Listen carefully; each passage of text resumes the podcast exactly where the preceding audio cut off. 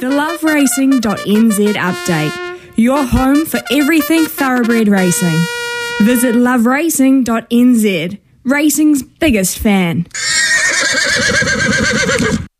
27 to 11 here on Mornings with Ian Smith. And it's a huge weekend of racing. Of course, it's Cox Plate Day tomorrow, which is the, one of the greatest races on the planet. And it's got a wonderful little field, wonderful big field assembled, really, uh, for the Weight for Age 2000 metre classic. So cannot wait for that. But here in New Zealand, we've got a heavy eight track at New Plymouth to deal with today first.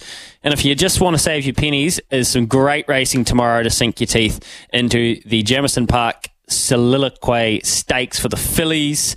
Uh, at Pukekohe, the Group 2, which is such a good lead up into the Thousand Guineas, of course. Um, we've got an open handicap 1500, race 5, with a nice field put together.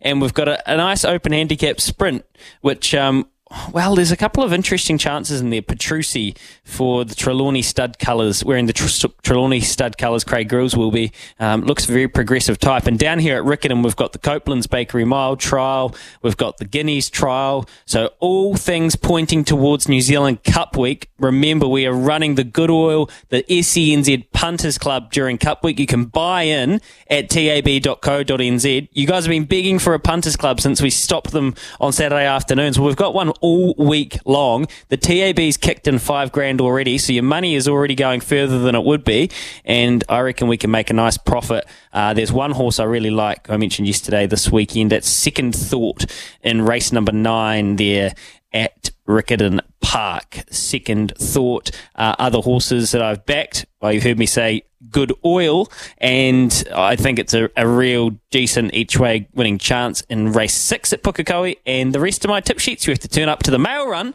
at the different time because of the, the game that everybody is watching, the third and fourth playoff. The mail run between 11 and 1 tomorrow, leading straight into the good oil. Loveracing.nz. Go watch all the replays, do some form, check some sectionals, and then have a winning weekend on the punt. Uh, Louis, before you go, um, WS Cox Plate, treat it with respect, call it by its full name, please, firstly. Uh, come Yes, on. okay. Um, give me Sure. your one, two, three. Give me one, two, three.